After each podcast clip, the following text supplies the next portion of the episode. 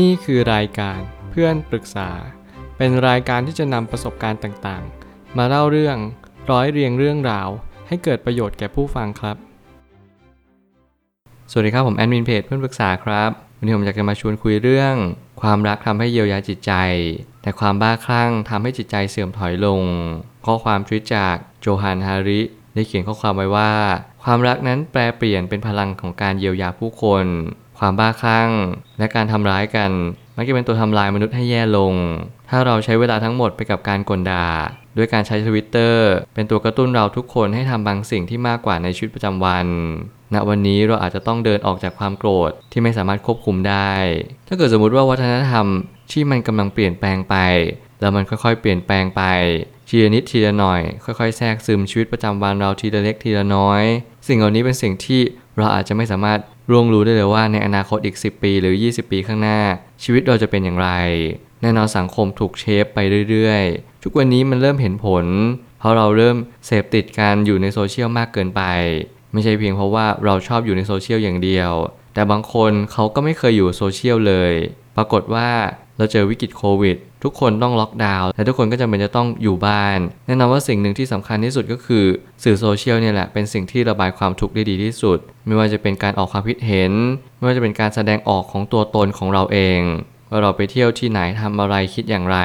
สิ่งเหล่านี้แหละเป็นพื้นที่ที่เหมาะสำหรับการเปิดเผยในสิ่งที่เรารู้สึกและสิ่งที่เราเป็นจริง ๆ แล้วสิ่งเหล่านี้แหละมันก็จึงตามมาด้วยปัญหาแล้วก็ผลต่อเนื่องจากสิ่งที่เราทำในทุกๆวัน ผมไม่ตั้งคำถามขึ้นมาว่า ความรักคือตัวเยียวยาจิตใจมนุษย์ให้มีความอ่อนโยนมากยิ่งขึ้น แต่ถ้าเราไม่มีความรักกับตัวเราเองก่อน เมื่อนั้นเราจะไม่สามารถรักใครได้เลย สิ่งนี้เป็นสิ่งที่สำคัญ ความรักกับความเมตตาเป็นสิ่งเดียวกันเมื่อไหร่ก็ตามที่เราออกไปสู่โลกภายนอกเนี่ยไม่ว่าคุณจะออกทางไหน บางคนเข้าเมตาเวิร์สบางคนเข้าสื่อโซเชียลสิ่งเหล่านี้เป็นสิ่งที่ทำให้เราสามารถที่จะแสดงออกในสิ่งที่เราเป็น บางคนมีหนำซ้ำพยายามสร้างตัวตน อีกตัวตนหนึ่งขึ้นมา เพื่อให้เราแสดงออกทางความรู้สึกได้มากขึ้นโดยสิ่งนั้นที่เขาเหล่านั้นเชื่อก็คือ เขาเหล่านั้นจะไม่ได้รับ feedback เขาเหล่านั้นจะไม่ต้องเปลี่ยนแปลงตัวเอง เพราะนี่เป็นสิ่งที่ทำให้มีใครรู้จักเขา แน่นอนว่ากฎของธรรมชาติไม่ได้ง่ายขนาดนั้น สิ่งที่เราสะสมไปทุกๆวันเนี่ยนั่นจึงเป็นเหตุผลที่คาดเดาได้ง่ายกว่าว่า เราก็มักจะเป็นคนนิสัยแบบนั้นที่เราสะสมไปทุกๆวัน ต่อให้ไม่มีใครรู้จักเรา ต่อให้เราเป็นแอคปิด หรือว่าเราทำเป็น private account สิ่งเหล่านี้ก็ไม่ได้ช่วยให้ชีวิตเราเปลี่ยนแปลงไปเลย แน่นอนมันรังจะทำให้เราเนี่ยมีนิสัยที่สะสมที่ไม่ดีมากยิ่งขึ้น การที่เรามอบความรักให้แก่กัน ไม่จำเป็นต้องปิดบัง สิ่งเหล่านี้เราสามารถที่จะเปิดเผยได้อย่างแท้จริง แต่น่นอนว่าสิ่งที่ผมพูดเนี่ยมันต้องใช้พละกำลังพอสมควร มันไม่ใช่ว่าเราจะต้องทำสิ่งใดสิ่งหนึ่งตลอดเวลาแน่นอนเราทุกคนก็มีโลภโกรธหลงเป็นเรื่องปกติ เพียงแต่ว่าเรากล้ายอมรับในสิ่งที่เราทำหรือเปล่า เมื่อไหร่ก็ตามที่เรากล้ายอมรับ แล้วเมื่อไหร่ก็ตามที่เรากล้าเผชิญหน้ากับปัญหาต่างๆ นานา เมื่อนั้นเราก็จะพบว่าสังคมเนี่ยเขาไม่ได้พยายามประนามเราหรอก เขาพยายามประนามในสิ่งที่เขาทำมากกว่า สิ่งเหล่านี้เป็นสิ่งที่ทำให้เรายืนหยัดต่อสู้ ไม่ว่าคุณจะอยู่ตรงจุดไหน ขอให้มีจุดยืนในความดี เมื่อนั้นคุณจะรอดพ้นทุก ๆ ปัญหา ไม่ว่าอะไรก็ตามแต่ ความบ้าคลั่งคือสิ่งที่ทำลายชีวิตของเราให้ตกต่ำลงไปกว่าเดิม สิ่งที่เป็นตัวกระตุ้นสัญชาตญาณดิบของเรา ก็คือการที่เราไม่เชื่อว่าความรักนั้นมีอยู่จริง ผมเชื่อว่าสัตว์ทั่วไปเนี่ยที่ไม่ใช่มนุษย์ที่เรียกว่าสัตว์ประเสริฐเนี่ย พวกมันอาจจะไม่ได้มีความเข้าใจในเรื่องของความรักเท่าที่ควร นั่นหมายความว่ามันไม่เข้าใจของความผูกพัน มันไม่เข้าใจคำว่าความดี ถ้าแปลตรงๆเลยก็คือ พวกสัตว์เนี่ยไม่สามารถที่จะเข้าใจสิ่งที่เป็นธรรมะได้เลย มันไม่รู้ว่าสิ่งที่มันเกิดคืออะไร ทุกอย่างจะดำเนินไปตามสัญชาตญาณในสิ่งที่มันเป็น แน่นอนมนุษย์ทุกคนดีกว่านั้น ราะเราเป็นสัตว์ประเสริฐ เราย่อมเรียนรู้จากสิ่งที่เราสามารถเรียนรู้ได้ ไม่ว่าจะเป็นความทุกข์ที่เราเจอหรือความสุขที่มันจางหายไป สิ่งนี้แหละมันช่วยให้เราตระหนักได้มากขึ้นว่าเราควรจะทำยังไงกับชีวิตประจำวันของเรา แน่นอนว่าความบ้าคลั่งเนี่ยมันเป็นสิ่งที่ควบคุมได้ยาก เพราะมันเป็นสัญชาตญาณดิบของเราทุกๆ คน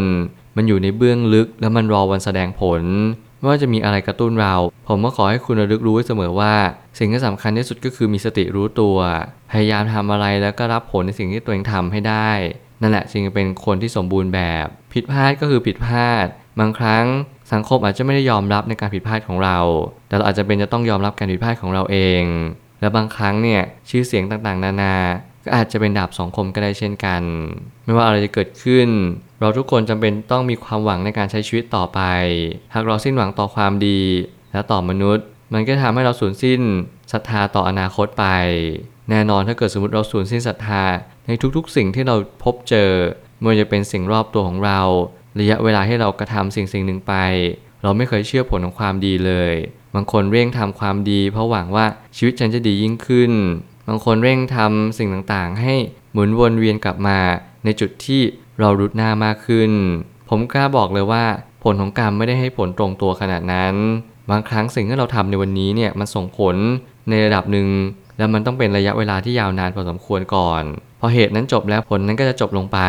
สิ่งนี้เป็นของที่เราต้องเรียนรู้ในชีวิตประจำวันให้มากที่สุดว่าไม่ว่าคุณจะอยู่ในโซเชียลมีเดียนานแค่ไหน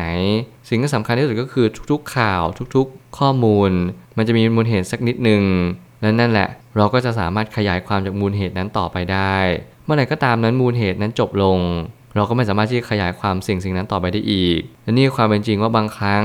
การเกิดขึ้นก็ต้องมีวันดับไปเป็นธรรมดา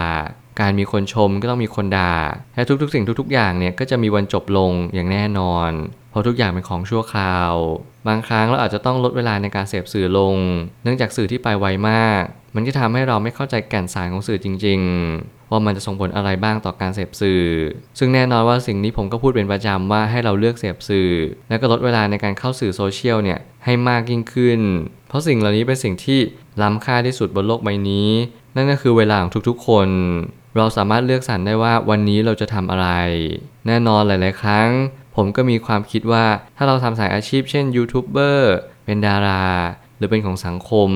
ดี๋ยวนี้เราสามารถที่จะโด่งดังชั่วข้ามคืน ไม่ว่าคุณจะเล่นละคร ไม่ว่าคุณจะรีวิวสินค้า หรือว่ามีโอกาสทางสังคมที่ทำให้คุณได้เฉิดฉาย แน่นอนว่าชื่อเสียงเนี่ยมันก็เป็นสิ่งที่ดี แต่แน่นอนมันก็ขึ้นอยู่กับตัวคุณว่าคุณเป็นคนยังไงและรับมือยังไงกับสื่อโซเชียลที่มันเข้ามาหาคุณในทุกๆวัน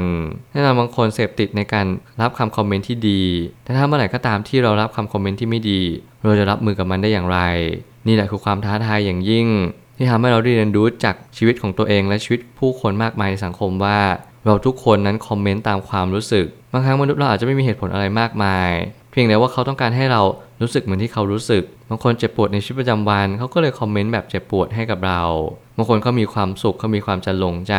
เขามีความยินดีชื่นชมกับสิ่งต่างๆ เขาก็คอมเมนต์ชื่นชมสิ่งต่างๆ แล้วขอบคุณเรา สิ่งเหล่านี้เป็นสิ่งที่ไม่สามารถกำหนดได้ว่าเราจะพบเจอสิ่งใดในชีวิต เพียงแต่ขอให้คุณรู้ว่า คุณควรลดเวลาในการเสพสื่อลง คอมเมนต์ให้น้อยๆ เรียนรู้ในสิ่งที่มันเป็นผลต่อเนื่องตามมา การใช้ชีวิตแบบเก็บตัวบางครั้งอาจจะเป็นประโยชน์มากกว่า ซึ่งมันอาจจะทำให้เราได้เรียนรู้บางสิ่งได้มากขึ้น สังเกตผู้คนในสังคมทำให้เรารู้วิถีหรือทิศทางของสังคมที่กำลังจะเดินไป แน่นอนบางครั้ง เราไม่จำเป็นต้องตามสังคมและให้สังคมยอมรับในสิ่งที่เราเป็นทั้งหมด เพราะนั้นเป็นสิ่งที่มันไม่ได้สลักสำคัญเท่ากับ เรารู้จักตัวเองและยอมรับตัวเองเป็นจริง ๆ หรือเปล่า เพราะนั่นคือหน้าที่ที่สำคัญมากที่สุด สุดท้ายนี้ หากเราไม่สามารถลดการเสพสื่อได้ ก็จงเลือกวิธีในการเสพสื่อนั้นๆ ให้ได้มากที่สุด การกรองความคิดของเราก่อน ก่อนที่จะวิจารณ์หรือทำตาม ก็ต้องค่อยๆพิจารณา การใช้วิจารณญาณในการเสพสื่อเนี่ยเป็นสิ่งที่สำคัญอย่างยิ่ง สมัยก่อนเราเสพสื่อผ่านทางทีวี แน่นอนก็จะมีตัวอักษรที่เป็นประโยควิ่งอยู่ข้างล่าง หน้าจอของเราว่าให้คิดและพิจารณา และโปรดใช้วิจารณญาณก่อนการเสพสื่อนี้ แต่ทุกๆวันนี้ไม่มีตัววิ่งอันนี้แล้ว เราทุกคนเสพสื่อแบบ free speech เราเชื่อว่าการพูดอะไรก็ได้ นั่นคือสิทธิอันชอบธรรมของเรา แน่นอนว่าไม่ว่าเราจะคิดอะไร หรือว่าจะเข้าใจในสิ่งใดก็ตาม สิ่งสิ่งหนึ่งที่ผมเชื่อว่ามันสำคัญที่สุดก็คือ คุณจำเป็นจะต้องใช้การคิดวิเคราะห์ ต่อสิ่งที่คุณเสพสื่อในทุกๆ ครั้ง ทุกๆ ข้อมูลคือข้อมูลดิบสำหรับชีวิตของเรา เราไม่สามารถล่วงรู้ได้เลยว่า สิ่งที่เราคิดสิ่งที่เราเป็นและสิ่งที่เราเจอเนี่ยมันจะส่งผลต่อตัวเองและต่อผู้อื่น อย่างไรได้บ้างนั่นแหละจึงเป็นสิ่งที่เราจำเป็นจะต้องคบคิดให้ได้มาก เพื่อให้เราตกผลึกกับสิ่งที่เราทำให้ได้มากที่สุด สิ่งนี้แหละมันก็จะเป็นตัวช่วยให้สังคมนั้นดียิ่งขึ้น รวมถึงคุณภาพชีวิตของเราเนี่ยก็จะดียิ่งขึ้นตามด้วยเช่นกัน แล้วไม่ว่าอะไรจะเกิดขึ้น ขอให้รับรู้ว่าสังคมกำลังเดินไปแบบมวลรวม บางครั้งสังคมอาจจะไม่ได้ผิดอะไร เพียงแต่เขาเชื่อว่าสิ่งเขากำลังทำแบบนี้ทำให้ทุกคนยอมรับเขามากขึ้นทำให้เขาเข้ากระแส หรือตามเทรนด์ได้ง่ายขึ้นและอย่าลืมตัวชี้วัดของชีวิตเรา นั่นก็คือความดี ผมแนะนำและก็ส่งเสริมให้ทุกคนทำความดี ถึงแม้มันจะเป็นจุดที่ยากที่สุด ถึงแม้ว่าสังคมอาจจะไม่ยอมรับเรา แต่ผมเชื่อว่าความดีเป็นสิ่งที่ทุกคนต้องการ ไม่ว่าจะมีการยอมรับหรือไม่ยอมรับก็ตาม ผมเชื่อว่าทุกปัญหาย่อมมีทางออกเสมอ ขอบคุณครับ รวมถึงคุณสามารถแชร์ประสบการณ์ ผ่านทาง Facebook Twitter และ YouTube และอย่าลืมติด Hashtag เพื่อนปรึกษาหรือ f r ร e n d t a l k a ด้วยนะครับ